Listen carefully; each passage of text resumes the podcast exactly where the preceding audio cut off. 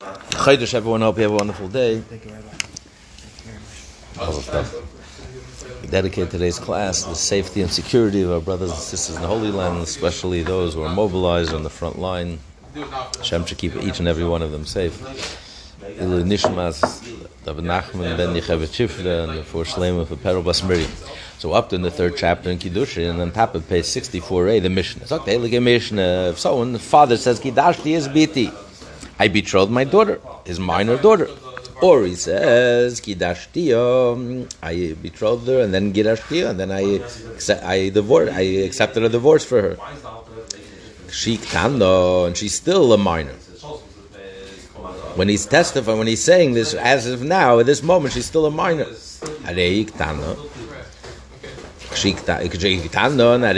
Now she's still a ktano. When he's testifying this, he's, she's still a minor. Neman, he's believed. So if he says she's betrothed, she's a married woman, and she's prohibited to anyone, and when he says that she's divorced, she's uh, she's permitted to everyone. But she's a divorce, she's pro- prohibited to a kohen. The father is believed. But if he says I betrothed her and I divorced, I accepted a divorce on her behalf when she was a minor. But now at Gedoyla, when he's testifying, now she's already an adult. She's already over 20, 12 and a half years old. Ain't an eman. He's not believed. She can't, he can't prohibit her. He can't say that she's a married woman and she's not prohibited to a kohen. But what is there? One witness. He's not. He's not two witnesses. He's one person. So she says I'm not. He says I am. Okay, you fly a kite. It doesn't mean anything. Has no legal standing. So two witnesses. Witnesses come. She says She's married, and she screams, "I'm not." Of course, we believe the witnesses. or vice versa. If he testified when she's a minor, when he had jurisdiction, then that sticks. And even later on, when she grows up, it doesn't matter. But if he comes to testify after she's no longer in, under his jurisdiction, it's meaningless. What if he says nishbis? He, he, he testifies, and my daughter was kidnapped. Kidnapped by Hamas. Uptisia, and I redeemed her. I rescued her. Ben she. For she's not allowed to live with a kohen because we assume that they raped her. The Mishnah. We assume we assume that they raped her, so she's prohibited to the kohen. So we say the Mishnah says Einanem. He's not believed. He's not believed to prohibit her. She's allowed to marry a kohen. It doesn't matter. Ben Ben when he testifies, if she, if he testifies, even when she was a minor, not only if he testifies when she's a, she's already uh, an adult, he's not believed. He's not believed. Operation, he's not believed. The Torah believed him, gave him jurisdiction to marry her, to accept the divorce. He never gave her jurisdiction to testify if she's a kidnapped, not kidnapped. He's like anyone else. One test, one person, unless it's corroborated by two witnesses, it has no legal standing. It doesn't prohibit her in any way, shape, or form. Okay. That's the Mishnah. What's the difference? What's the difference? Why is the father believed to say when she's a minor that he betrothed her, that he, he accepted a divorce on her behalf, and to and to disqualify her from marrying a kohen, versus on his on his older daughter, he's not believed to testify. So the Gemara says a very simple distinction. Because when she's a minor, she's under his jurisdiction. He can marry her right now. And then he can accept the divorce. So therefore we believe him. Once she grows up, she's 12 and a half, he has no jurisdiction over her. So why, why should we believe her? Him over, over anyone else. It's like, a, it's like one person coming to testify. It has no legal validity.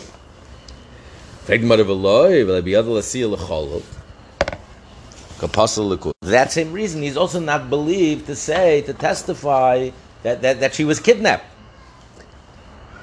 Because it's, it's not within his hands to kidnap her.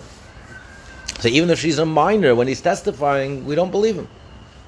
He has a right to betroth her. He has a right then to accept the divorce for her on her behalf When she's a, a when she's a minor. But he doesn't have a right to. He's not doesn't have a right to kidnap her. He's going to kidnap her and rape her. I mean, yeah. He does. He does. It is in his power. The loy biyade. Lasia lechalal. He can marry off if she's a minor. He can marry you off to a chalal, a kohen who's disqualified, and then when she becomes intimate, when she's intimate with him, she becomes disqualified from marrying a kohen, ever marrying a kohen. So it is within his power to disqualify her. Yes, not by taking her captivity, but he has other ways of disqualifying her for, for, for a kohen. He can marry her off to a Mother says, a get, you can't say, well, he can marry you off and divorce her. It's not up to him to divorce. The husband has to divorce. It's not the father, doesn't have any jurisdiction to force a divorce. But he does have the power to marry you off to someone that will disqualify her from ever marrying a Kohen again. Even if she's a widow. She's a cholol. She married a cholol. Yeah. The Gemara answers, Kasha. That's not, that's not a question. Because our Mishnah holds, Rabbi Destoy ben Yehuda, the Amar, he says, B'nais Yisrael, mikve lachalolin. He, he's of the opinion that when a when a cholol marries a Jewish a Jewish a Jewish woman, it does not transmit this disqualification of the father does not transmit to his daughters. They could marry a kohen.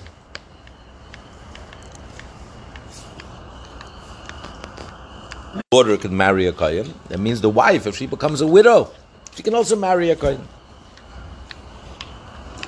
So therefore, he doesn't have an option to disqualify. It's not within his power to disqualify her. But kohen, therefore, we should believe him when he says she's kidnapped and she was raped, and therefore she's disqualified from marrying him. He still has an option.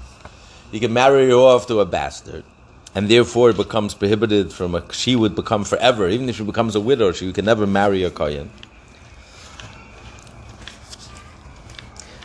Even though you're not allowed to marry a bastard, how could he marry off to a bastard? It's prohibited. An Israelite is not allowed to marry a bastard. Yeah, but if he goes ahead and violates the law, it's a good, it's a valid marriage. It's illegal, but it's valid. So therefore, since he has the power and would disqualify her from, from, from marrying a kohen, and she wouldn't be disqualified from meeting truma. So why isn't he believed? It isn't his power. So believe him when he says we should believe him when he says she was kidnapped, and therefore we suspect she was raped, and she's disqualified from marrying a kohen. The Gemara answers Rabbi. Our also Rabbi. The Omer he says in teifsum b'chayv lavin. It's not in his power because Rabbi Akiva says that anything that's illegal, it's not a valid marriage. If Torah says you're not allowed to, if it's a prohibition, then then there can't be a marriage. You can't tell me, according to Rabbi Kiva, it doesn't make any sense, the logic. Torah says you're not allowed to. It's illegal marriage, but it's a valid marriage. What do you mean? If the Torah says no, it's no. So therefore the father can't marry her. There's no marriage here. And if there's no marriage, he doesn't become disqualified.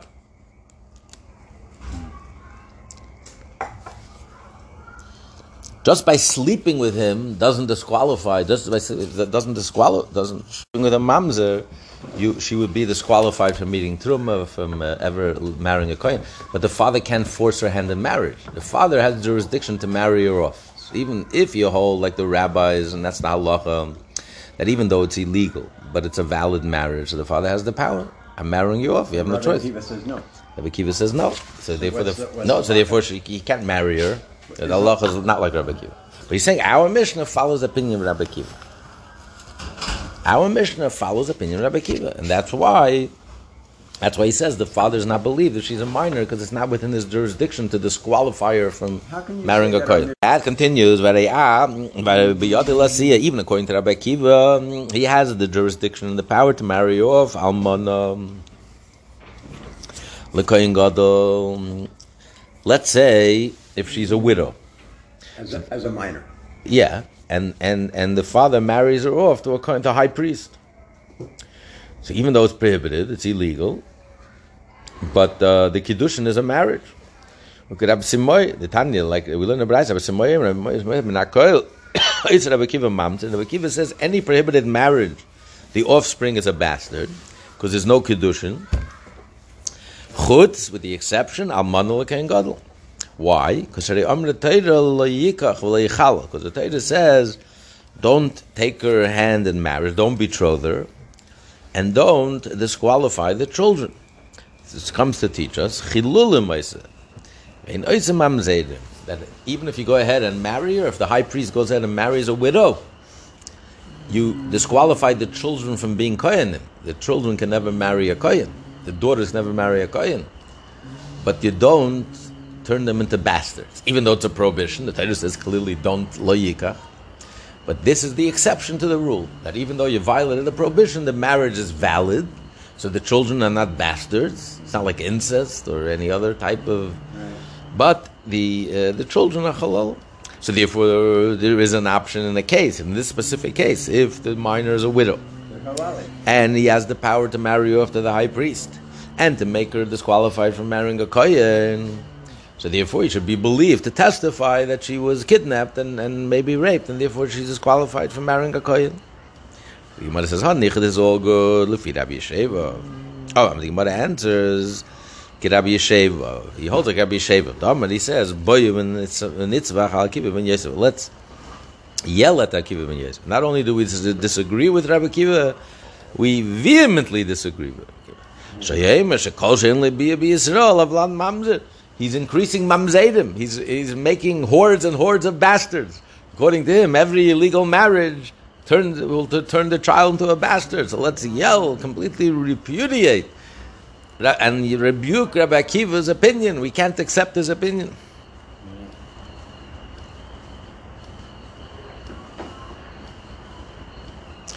Why? Because he holds from his yelling means he says every every marriage which is prohibited, which would include the case of a high priest marrying a widow, would also result in the child being a bastard. So there's no exceptions. So therefore, now that, that explains our Mishnah. The, our Mishnah follows Rabbi Akiva the way Rabbi Yeshevav understood the opinion of Rabbi Akiva that there are no exceptions to the rule. Any prohibited marriage, including a widow to a high priest, results in the child being a bastard, so therefore it's not within his power to marry her off, and therefore disqualify her from marrying a kohen. So the Gemara says, this is all good, Rabbi Yeshevav. If he says, he's explaining Shapit. If he's explaining himself the way he understood it. The way he, according to his understanding, that any any prohibition, not only a, a negative prohibition, even a positive mitzvah, anything that the Torah prohibits, the Torah says you're not allowed to marry, it's not a kosher marriage, then then it would not be a kosher marriage, then the, the children will be bastards. But if he's just coming if he's just coming to exclude the opinion of Rabbi Simoy, who says that there is an exception to the rule, in the case of a widow marrying a high priest. But in the case where there's only a positive mitzvah, then the, even Rabbi Kiva would say that the kiddushin is valid and the child is not a bastard. So then we ha- we still have a question. Other lasia there's, there's a, uh, there's, there, there are certain prohibitions with, for example, a convert, an Egyptian convert or Edomite convert, the Torah says you have to wait three generations to marry the convert. They're 100% Jewish, but you're not allowed to marry within the Jewish people. You have to wait three generations. But the Torah phrases it as a positive mitzvah. The Torah doesn't say don't, you're not allowed to marry. It says wait three generations, a positive commandment. You should wait till the third generation. It's the remedy. Yeah, third generation. But the Torah frames it, phrases it as a positive commitment. Which means a remedy. But it's not a prohibition. So according, if Rabbi, if Rabbi Sheva is saying, according to his own, is saying himself, standalone statement that anything that the Torah prohibits, the child, the kiddushin is not valid, and the child is a bastard. So then, even in such a case, even in such a case, the children would be a bastard. If you marry a convert, a first generation Egyptian, a Edomite convert, second generation, it's a prohibited marriage. doesn't the Torah doesn't say don't, but the Torah says do. You wait till the third generation. You didn't wait. You went against the will of Hashem. Therefore, it's not a. Uh, and therefore, therefore, the child, the child would be a bastard.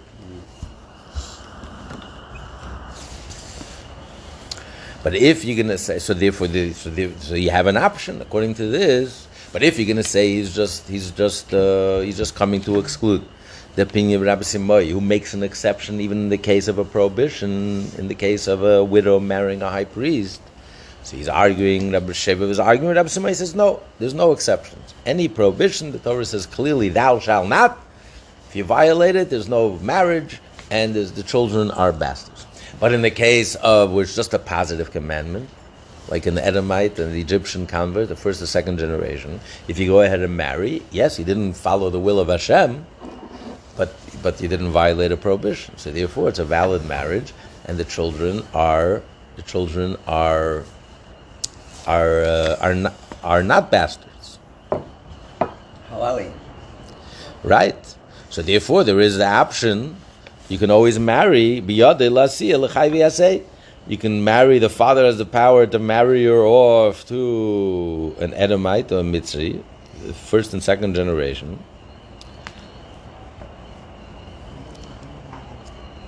So the marriage is valid, but she becomes prohibited from from from marrying a kohen or eating truma, like we'll learn later on in the Gemara. So therefore, so it isn't within his power to disqualify her from marrying a kohen. So why isn't he believed to say that she was kidnapped and, and, and, and maybe raped and therefore disqualified from marrying a kohen? So Rav Ashi, Rav Ashi says, "V'tizbera, do you really hold that Reisha mishun de your your whole assumption is that the reason why a father is believed to say she's betrothed and he received a good divorce is because it's within his power to marry. How can you say that? That would only explain if he says that she's married, that part. But how do you explain the fact that he's believed that she's divorced and therefore she's prohibited to a kohen? The other legarsha, the father doesn't have the jurisdiction to divorce, to accept the divorce, to, to divorce her. It's, it's the husband's prerogative, not the father's. The father represents the daughter, but he's not the. She's the wife. Not not not the, only the husband has that power. So why is he believed to say that she's divorced, and therefore uh, she's prohibited from marrying a kohen? It's not within his power to divorce her. Why are they raising it? No, so why does the Mishnah say you divorce? Obviously, that's not the reason you believe the father. You can't say that the logic, the reason why the Mishnah says we believe the father when she's a minor because it's under his jurisdiction. but why do they mention that that, uh, that, he, that he can divorce her when he can't? No, the Mishnah doesn't say he could divorce her. The Mishnah says he's believed to say that she's divorced. And therefore she's disqualified from marrying a Kohen. Question is why? after the fact, he's, she's... The husband wants to give a divorce. The father could receive the divorce on oh, her okay, behalf. Okay, Right, and he's testifying that he received the divorce on her behalf. But why should we trust him? Why should we believe him? He has no jurisdiction. He has no power to, to, to have her divorced. I mean, he is, he's a, she falls in love with a kohen. Why do we disqualify her from marrying a kohen? My father said, "Why do we believe him? He's like one person testifying." I, I disagree. I never got a divorce. but oh, in addition, ilo marai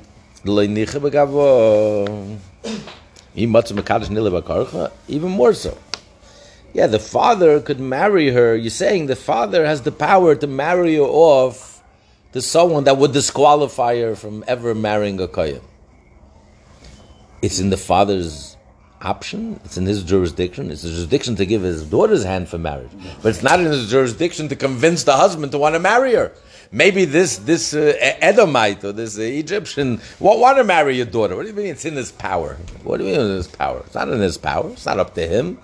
There's another, there's another party involved there. There's a husband involved there. He has to want. So what's the question? No, if you're saying the reason why the Mishnah says we believe the father, even though he's just one person, we don't believe one person to disqualify a person. The only reason we believe him because he has the power to disqualify her anyway. Right. Really? He does? How? No, he can't disqualify. How? He need the, the, husband to do it. He can marry her off to someone that, that, that she's prohibited? What do you mean he can marry off someone? You need the one that's going to prohibit her to agree to the marriage. It's not within his power to force someone to marry her, someone that will disqualify her from being a kohen. He's going to find the right person who will disqualify her. What makes you think that the person will even want to marry a daughter? But he has the power to, to. He doesn't have the power to disqualify. It's not up to him. Ella rather Rav Ashi. Rather Rav Ashi says the reasoning of the Mishnah is the Torah believes him. The Torah gives him that power. Like said the name of How do we know the father has the power to prohibit his daughter? his minor daughter or till the age of 12 and a half, minatayda biblically, to say that she's a married woman and she's prohibited, she can't marry anyone else, she's already married, spoken for. Shenemar it says, he declares in front of the court when the husband accuses her of being unfaithful. So the father says, I gave my daughter to this man. So the Torah gives him the power, le'ish, asra. The moment he says le'ish, I gave my daughter's hand in marriage to a man, she becomes prohibited. Because we don't know who, he didn't say yet. When he says hazeh to this one, hitira. So then he allows her to marry this person. So we, the Torah trusts him. The Torah gives him that power to testify single-handedly that my daughter is married, period, and to this person. So she's allowed to live with this person. So therefore, bin nisuyin in the first case in the Mishnah when he's testifying that she's married or divorced, hem the alav, the Torah trusts him. He can say she's married. He can say she's divorced. He can testify on her status of a marriage status, marital status. Bishvuya, why should we don't find anyone in the Torah? The Torah trusts the father, believes the father more than anyone else to testify that, that, that she's kidnapped. Okay. One of Mishnah, Mishnah, Misha Omar, B'shas Misas. A person says on his deathbed, Yeshli Banim, I have children. I have children. And therefore, his wife is exempt from uh, Yibum. He didn't die childless. He's believed. But if we don't know, if we know him to be the only child, and then he says, Yeshli Achim, have brothers, so therefore he wants to prohibit his wife after his death, and he dies childless, he says, I have brothers, so my wife is not free. She has to continue the marriage with one of my brothers. We didn't, we never even knew he had a brother. It's a new story, a nice story. A nice Baba Maisa. We don't believe him to prohibit his wife. As far as we know, he's an only child. So when he dies, his wife is scot free. She's free from him. And he can marry, she can marry whoever she wants. Now he's coming to innovate, a, to create a prohibition based on his testimony. You don't have the power to prohibit another person based on one person's testimony. That's the that's the Mishnah. Like the Gemara Alma, we see revenge testimony. Yeah. Alma, we see Neman Lahatir, Neman Lesser. We see the Mishnah is saying a person is allowed to permit his wife. If he says, I have children, therefore my wife, even though we didn't know you had children, but you're testifying on his deathbed, my wife, that we have children, and therefore I'm not dying a child, a childless, and therefore my wife is scot free to marry whoever she wants, he's believed. But to prohibit his wife, we don't know he has any brothers. As far as we know, he has no brothers. And now he's telling us that he has brothers. All of a sudden, he got a brother, and he wants to prohibit his wife. For that, we don't believe. So Gemara says, "Neimel, let's say Masis like Ram Nosson. Our Mishnah does not follow the opinion of Nosson. The Tani will learn about b'shas. If during the betrothal the husband says to the wife." You should know, you should agree to marry me, she yeshli, yeshli banim. Because I already have children from, uh, from another wife. So therefore, if anything happens to me, you'll, be, you'll still be free. You won't have to do yibum. You won't have to continue the marriage because I'm not childless. Even if I'm childless with you, let, us say she can't have children, so she doesn't want to marry him because she's going to be stuck. She loves him, but she doesn't want to marry his brothers. He says, "No, you have nothing to worry. I have children from a previous marriage, and therefore I'm not childless. So if anything happens to me, you're free." Uh-huh. Or he said, during the betrothal, he tells the husband tells the wife to get her to agree to marry him. Even if I die childless, no problem. I'm a single child. You have nothing to worry about. And then B'Shas Misa, when he's on his deathbed, he changes his story. Amar, he says, you should know, Yesh Achim, I have brothers. You are obligated to do Yibum. Nema. Neman lahatir and neman. Divrei Rebbe. So Rebbe says we believe him the first time around. When he said, I'm not childless, I have children from a previous marriage, or when he said, I have no brothers, that we believe. So she's scot free. But what he says the second time around, to prohibit her, that suddenly he says, No, I don't have any children, he changes his story. I don't have any children. I do have brothers. That we don't believe.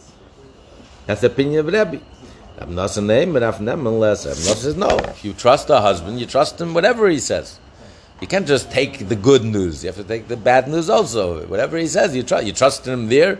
Suddenly, you found him uh, trustworthy when he said he had children. When he said that he had no brothers. Now, when he changes his mind on his deathbed, especially a person on his deathbed is not going to lie, so he's telling the truth. He, the truth is, he hid it from her. I do have brothers, and uh, I, I, I, don't have any children. So we also have to believe him. So therefore, our Mishnah will not follow the opinion of Rav Nosson. Our Mishnah will follow the opinion of Rebbe. So Rav answers, no, shiny awesome. There is different. You can't compare the case of our Mishnah to the case over there. Why? Why? Because Kiv and the Bishas mis but since he changed his story, maybe he's telling the truth because he's dying. He doesn't want her to sin. He knows he's going to go to heaven, and because of him, his wife thinks she's scot free she's going to marry anyone when really she's not. She's prohibited. She's not allowed to marry anyone. She's stuck. Out with the sin on his yeah, well, right. Doesn't want to go out with a sin in his back. So, so therefore, maybe we, that's a reason there Rav Nosson says he's telling the truth. But in our case, in our Mishnah,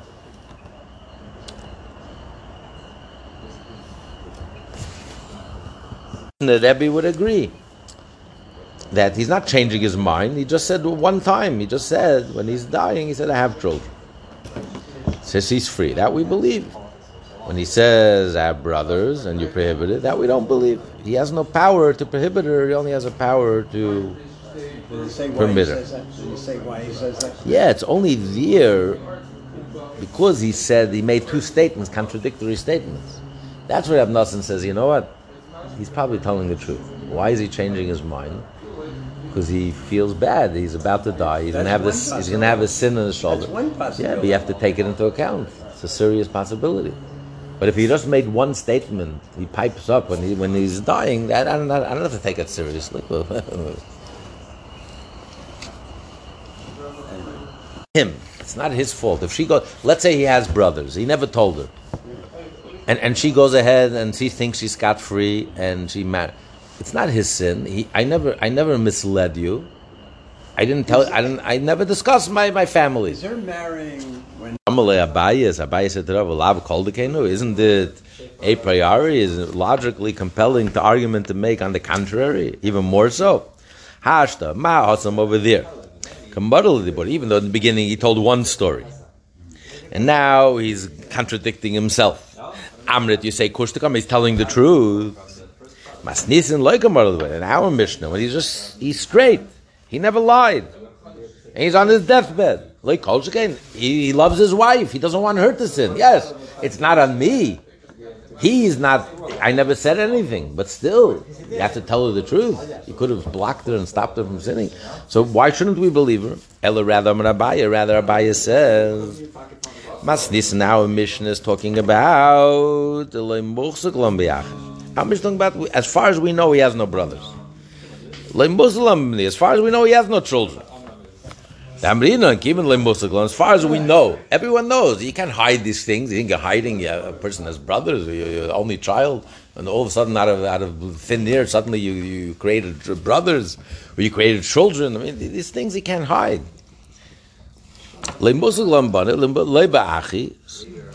So we say Omar Yeshli Banim. Means if he says that she has that he has children, so as far as we're concerned, she ha- as far as we're concerned.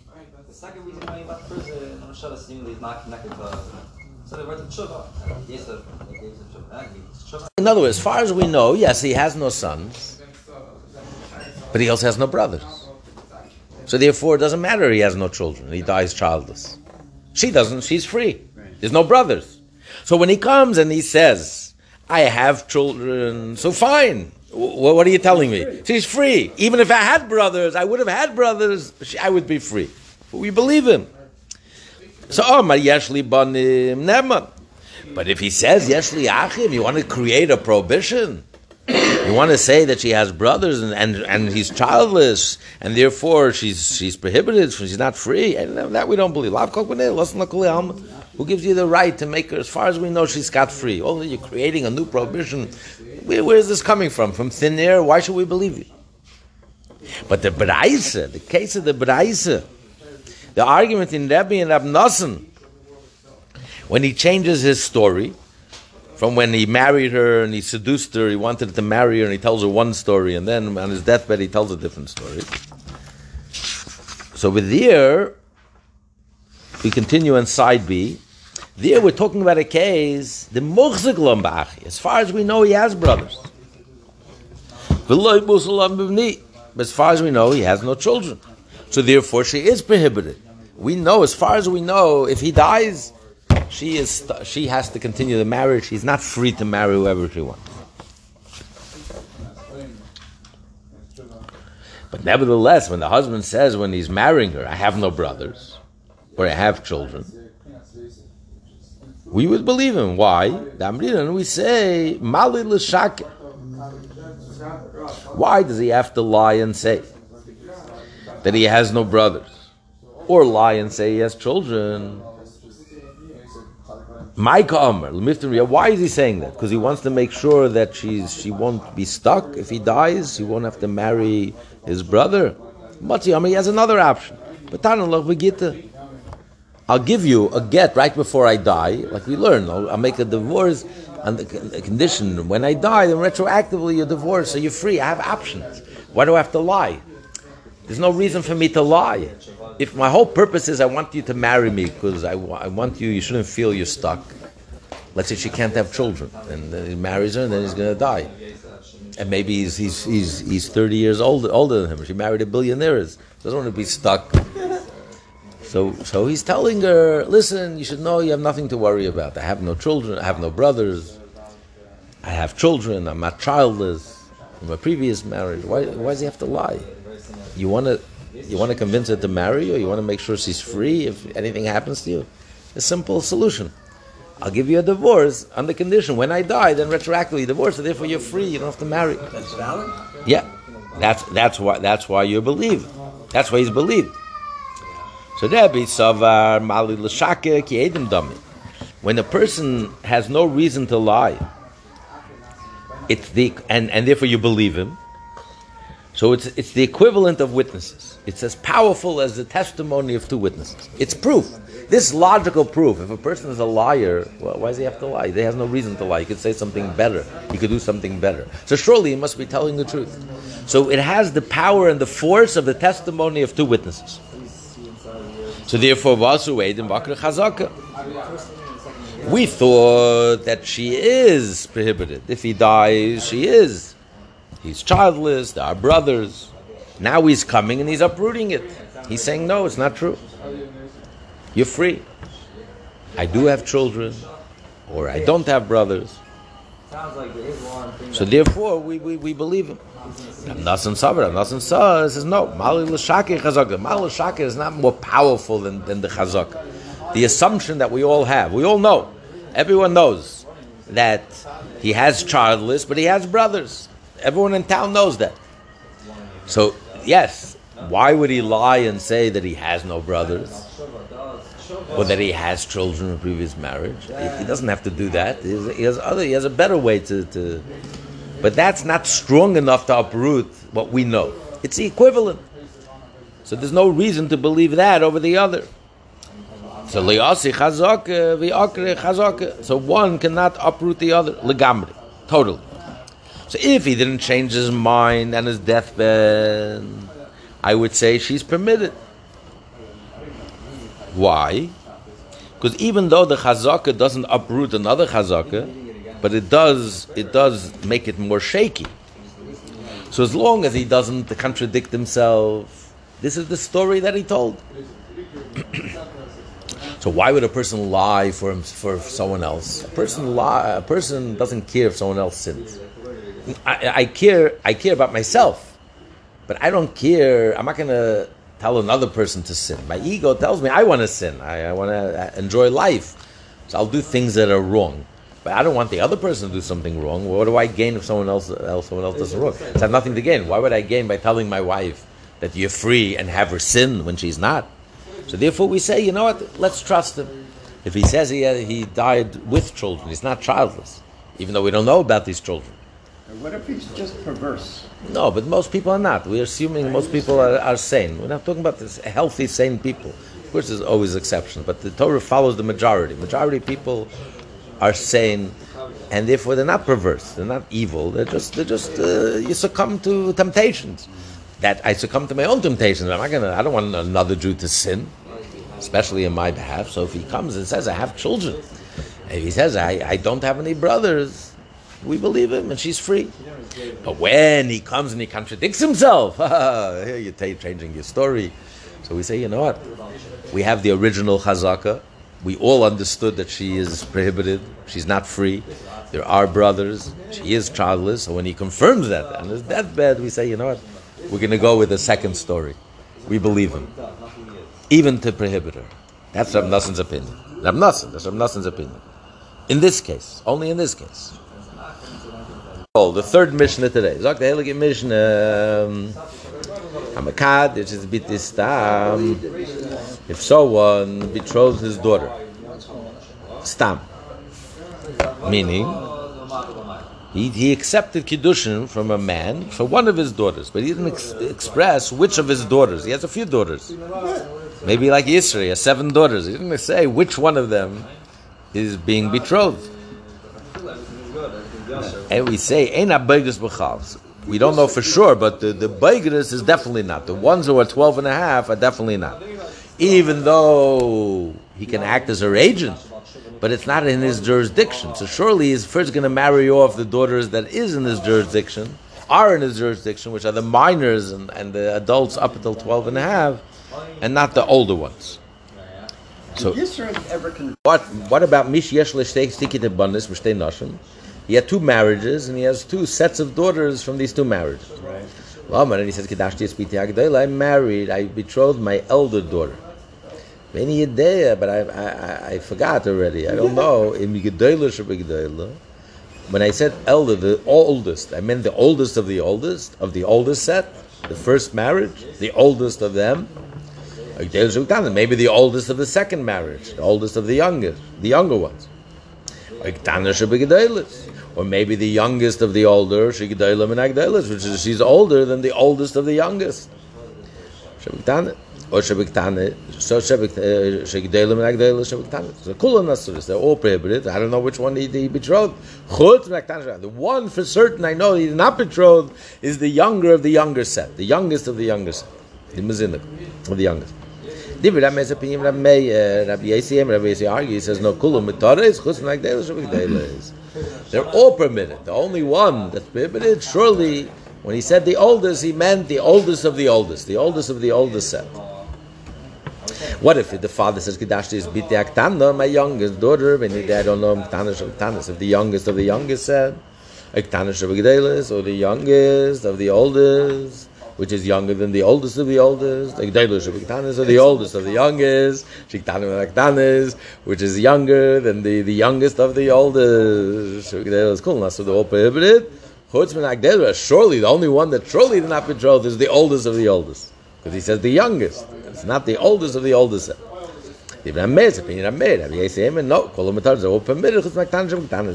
Surely when he said stam, when he just said the youngest, he meant the youngest of the youngest. So she's the only one who's betrothed. All the others are definitely permitted. That's the argument. That's the Mishnah. Uh,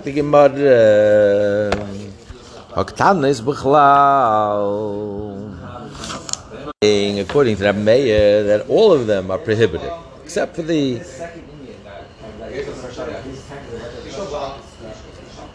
maybe the kiddushin. I'm not sure what he meant. So maybe the kiddushin is on one of them. So Shamina from here we see clearly from our Mishnah Kiddush, Kiddush, that even though they can't marry, none of them could actually carry out the Kiddush, and none of them could actually consummate the marriage. Because I don't know which one he meant. And therefore, if you're going to live with the one that he didn't mean, It's He a sister-in-law. what he meant? It's a sister-in-law. The husband can't live with the, with the sister-in-law. Yeah, the father doesn't know who he meant. What he meant. He didn't know what he, he meant when he said No, he forgot. He forgot what he meant. I said the, I said the youngest, but I didn't know what he mean. The youngest, the young. Which youngest? I have a few youngest. I have the youngest of the youngest. I have the the youngest, the, the, or the youngest of the uh, the oldest. I have the, uh, the the the oldest of the youngest. I have a lot of. So therefore, all of them are prohibited by doubt. They all need a get. They all need a divorce. But I can't live with any of them. Because if it's not the right one, the husband is like a sister-in-law. You can't, you can't marry, you live with a sister. So the question is, if, if a marriage that can't be consummated, what kind of marriage is it? There's an opinion that says a marriage that can't be, can't be consummated. There's no marriage. Kiddushin shlei nimser lebiyad. Um, argument of Abaye and Rav. Here we see that it is a marriage, and therefore you need a divorce. And it says, "Achamai skin," there's no proof. You know, I'll tell you. You know, we're talking about over here. Ella it. Maybe our Mishnah is talking about is one older daughter and one younger daughter. So surely he did not betroth the oldest. Because the older, the older is not in his jurisdiction to marry. So surely he married the Tana, which isn't his affecting mother of a. Then it says clearly. It says there is a Beigris is definitely allowed. The one who's 12 and a half is definitely not. That means besides her, he has younger daughters. From the age of 3 to 12 and a half, he has a few daughters, and there's an older and there's younger. And he says that they all need a divorce. There's a few younger, they all need a divorce. The mother says, My Beigris, no Beigris means Beigris the Alma. Not that it means that anyone who has a beigris, any any man that has a beigris, any father that has a beigris, older daughter, are, the, the, the, it's not part of the doubt. There's no question. He did not marry off his older daughter. It's not in his jurisdiction. Surely he married off his daughters who are under his jurisdiction. So he's saying just like Beigris. Beigris means in the plural two Beigris, and maybe Ktanis also means he had two two younger daughters. He says no, there's only one. There's only one younger and one older. Because the question was, he says, I'm not sure what he meant. Did he mean the youngest of the older group, the oldest of the a younger group? Or did he mean the youngest of the youngest? But from Beigris, which is plural, that means even the youngest of the oldest group is more than just one, it's two. So even if the father definitely had in mind the youngest of the older group, or the youngest of the youngest, or the oldest of the of the younger group, which is younger than the youngest of the oldest, fine.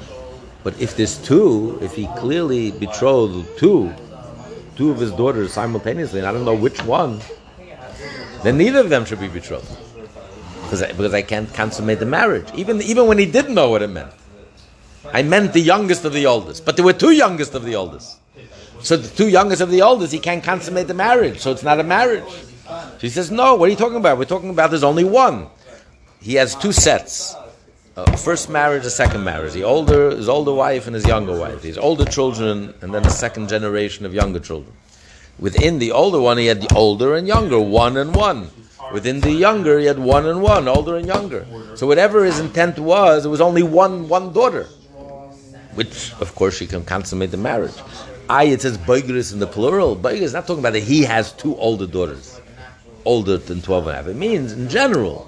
Any man, any um, father who has Beigris, in this case, he only has one, and he also has one younger. If that's the case, Maya Begus Maya. Surely he only betrothed the younger one. Surely he did not. Uh, what, what, uh, why would I even think that he received kiddushin for his beigris, for his older adult daughter? But it says, she made him into an agent. She says, Father, please find me a, find me a wife, find me a husband. So Maltim, I would think maybe he acted as her agent. So the Kamash, one of the missions coming to teach me, no. A per, if a father has a choice, who would he accept the kiddushin for his minor daughter that he gets the money and he gets to keep the money, or if he's just an agent for his older daughter, he can receive the kiddushin, but he has to give it to her. He has to give her the, the ring. He has to give her the money. So surely that's what he's coming to teach me. That even though he had the option of being her agent, he would prefer to marry off his younger daughter. Aren't we talking about in a case, the Amalei, she said to him, Kiddushi Locha, if the daughter trusts her father, she's still a kid, that she's 12 and a half, but she's still young, she trusts her father, father, find me, find me a husband. Couldn't it be that he told her, she told him, keep the money? I don't care, I don't need the money, keep the money, just find me a good husband. They'll provide and take care of me. But it says, nevertheless, even in such a case, a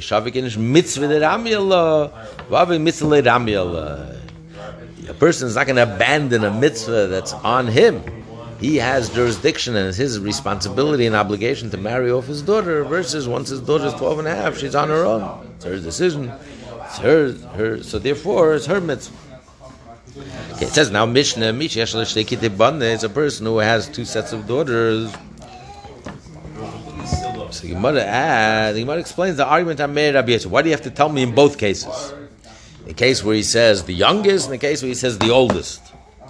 Utzrich, I need to spell it out in both cases. The Yashmin, this argument in Rabbi and Meir and Rabbi Yosef. The Yashmin Kamaisa will only teach me in the first case when he says, I betrothed my older daughter. I would say, Bahar Kamar Only in this case, Meir says that besides the youngest of the youngest, they're all prohibited. Why? The Kivan Dika Zutter, since there's someone younger, younger than them, younger sister, that's why you call him the elder. Abu Baha, in the case of the, the second case, where he betrothed his youngest daughter, maybe maybe Meir agrees with Rabbi Yossi. When he says Ktana, surely he meant Laha Ktana the Kulu, the youngest of the youngest. A person calls Ktana only the youngest of the youngest older G'dayla, anyone older than the youngest of the youngest, maybe is called older. Doesn't necessarily mean the oldest of the oldest, but the youngest means my mazinik, you know, like a special mazinik dance. Something special about the youngest, my youngest, my last, my last child, my youngest, my baby will always remain the baby. That's why he has to teach me no. That they arguing, he's arguing, a man is arguing, even in this case. Maybe the youngest is everyone except the oldest of the oldest is younger in comparison. Maybe it's relative. If he would teach me the case of the youngest, I would say in Bahakam here here Rabbi Yossi argues. Says, no, no, youngest means the youngest, the baby. When he says oldest, maybe maybe he agrees. Maybe it can mean anyone. Anyone that's above the youngest of the youngest could be called older not necessarily the oldest of the oldest. That's why he has to spell out. They're arguing in both cases. Now the Gemara says, uh, do you want to say that Meir Savar holds a machas in shnafshel is fake that a person would say things that are that are ambiguous. That, that, he said, I'm betrothing my daughter to the oldest, and even though it was unclear what he meant, and later on he can't remember what exactly he meant. And Rabbi Yossi, sorry, Rabbi Yossi holds no, lemochasin shal Person doesn't. That's the argument. The Meir says a person could say speak uh, ambiguous language, and then he doesn't remember himself what he had in mind exactly. And Meir says no, a person speaks decisively and clearly, crystal clear. And therefore, when he said oldest, he meant the oldest of the oldest exclusively. When he said youngest, he meant the youngest of the youngest. But if that's the case, we, we find the exact opposite. We find, we learn in, in Nedarim it's not really in the Mishnah and tractate in Nedarim. Anoider at the Pesach. If someone makes an oath, makes a vow, I'm not going to benefit from so and so till Pesach. So Osir, he's not allowed to benefit from him until Pesach starts, till the first night of Pesach. The first night of Pesach, when Pesach starts, he's allowed to benefit from him. The prohibition is up until Pesach. But if he says ah, Achi Pesach, till Pesach will be, Asur Achiyetze means till Pesach will pass, till the end of Pesach. If he says Ad Panei Pesach, till before Pesach, there's two ways to interpret it. Does he mean that the nether, the vow only goes till before Pesach? Or he means before every day of Pesach. So here we have an argument. Amir, Amir, Osir, He's not allowed to benefit from him until Pesach arrives. Because once Pesach arrives, it's not called Pnei Pesach. Till Pnei Pesach means till before Pesach. Even though you can say every minute in Pesach is before the next minute. Pnei means before, the face, the first. So maybe, so maybe it means so maybe the prohibition extends even through Pesach because the la- till the minute before the last minute of Pesach is the minute before the last. She says no. A person does not cause doubt. Meir says when he, he, speaks clearly, when he says Pnei Pesach, he meant before Pesach, mm. till a minute before Pesach. Once Pesach starts, he's, he's, he's, he's allowed to benefit from it. Rabbi Yesi Rabbi Yesi argues, says, no. Actually, he has to wait till Pesach goes. Because till the last minute of Pesach, the minute before is a minute before the last, is Pnei. So a person does speak on, uh, with ambiguous language. So the exact opposite of here. There, Rabbi says a person speaks in ambiguities. Meir says no, a person speaks decisively. Here's the exact opposite. Meir says no, a person speaks ambiguous. The father, the, what does he mean? The oldest, the oldest of what? It doesn't necessarily mean the oldest of the oldest. It could mean anything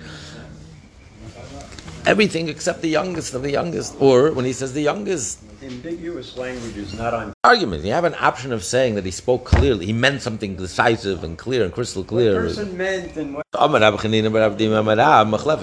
You have to switch around in Nedarim. You have to say that Meir says that you have to wait till the end of Pesach, because maybe even though when he said before Pesach, he can mean every minute in Pesach is before the next minute.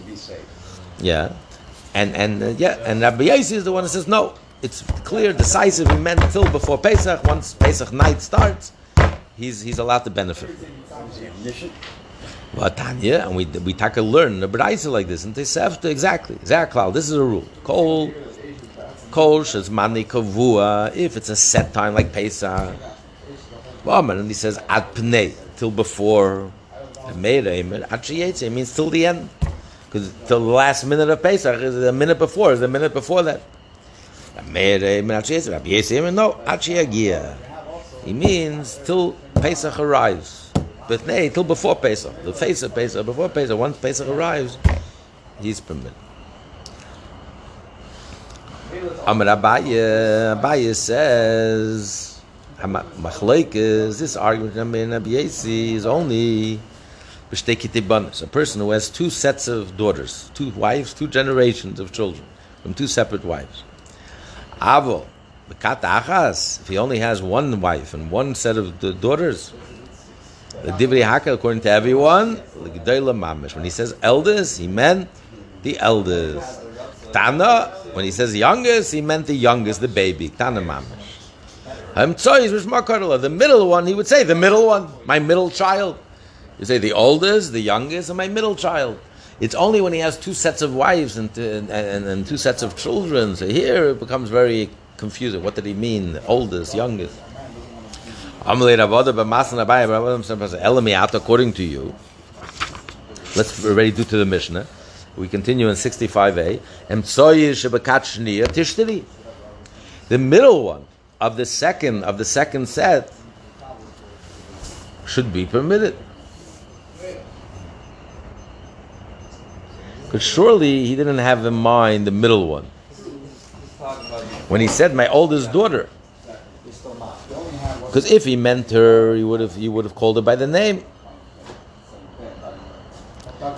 If there was only four children, fine. But if there's an emtsayis, it was older, younger, and then the second said older, oldest and youngest.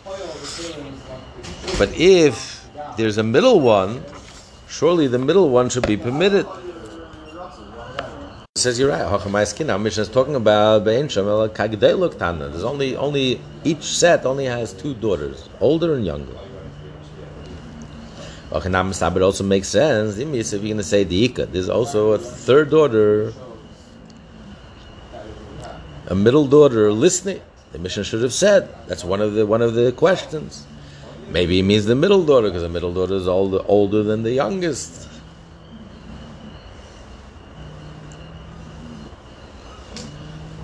Since the Mishnah doesn't mention it, it's clearly that the middle one is not prohibited. Because the middle one, you would call the middle one. You wouldn't call the older or the youngest. The middle is called the middle. According to you, the.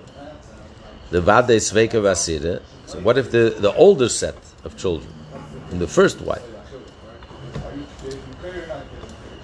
Vadai Sveika Vasire. If there is a third daughter, then all of them are called older in comparison to the to the to the youngest set. Miktanila, the Mishnah doesn't need to spell it out. Even though she is prohibited and she needs a get. So maybe, so maybe the second case also he doesn't spell out the middle daughter. You're saying anyone above the youngest of the youngest is called older. The Gemara says, how could you compare the two? Awesome, over there, Tanik Tana di Doli Surah. There, the Mishnah say, uh, when it comes to the first set, he's saying the younger one that she's also prohibited. All of their daughters are prohibited. The oldest, the youngest, including the middle one also. Because they're older than the second set. Surely the ones are older than her. How much more so? If the youngest of the older set is prohibited, maybe if she was in, she was included in the language. This is what the father meant: the oldest, older than the youngest set, oldest of the younger children. So may, surely the middle one is also prohibited. He doesn't have to spell it out, but hacha. Im nisne. But if you're going to say that the middle one is also prohibited, the Mishnah should have spelled it out. Since he doesn't spell it out, it's a proof that within one set, he would have identified the middle one. He wouldn't call her the older. He would call her the middle one. Uh, according to Abaye, who says that the middle daughter is not called older or younger, you call her the middle one or her name, but Pesach. He says, till the face of Pesach, right? I'm prohibited from benefiting from you till Panei Pesach, till before Pesach. It's similar to one a father who has one set on uh, one wife and one, one one family. He doesn't have two families. He has one wife and one family, one set of daughters. So every day is one part of Pesach. It's like one. It's like one set that has seven days. So just like Abaye says that by daughters, the middle one is called the middle, not the not the first, the oldest. So why don't you say the same by Pesach? That the middle of Pesach, I'm not calling the, the middle, the, the, the, the face, or, or, or, or, the first, or preceding. I would call it the middle of Pesach, till the middle of Pesach. And nevertheless, Pligi, even here Rabbi Yossi argue. So we see that that we don't say that in one set, it's one set, and yet they argue. Maybe even within one set, the everyone above the mazinik, everyone above the youngest is called older, or everyone everyone below the oldest is called younger, even the middle one. So Amalei Rav answered to the Hasam over there, Belishna the There they're only arguing what the person meant, what the language means. Pesach means at Pesach, before Pesach. As soon as Pesach comes, Pesach night, the vow is over he's allowed to benefit from her. Mar Yossi says over Adam Mifne Pesach means till Pesach is over, till it passes.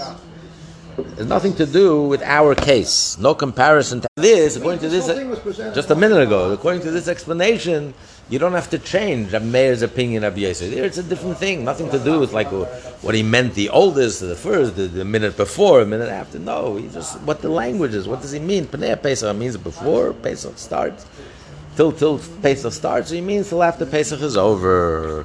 To be continued. Have a beautiful Rosh Chodesh.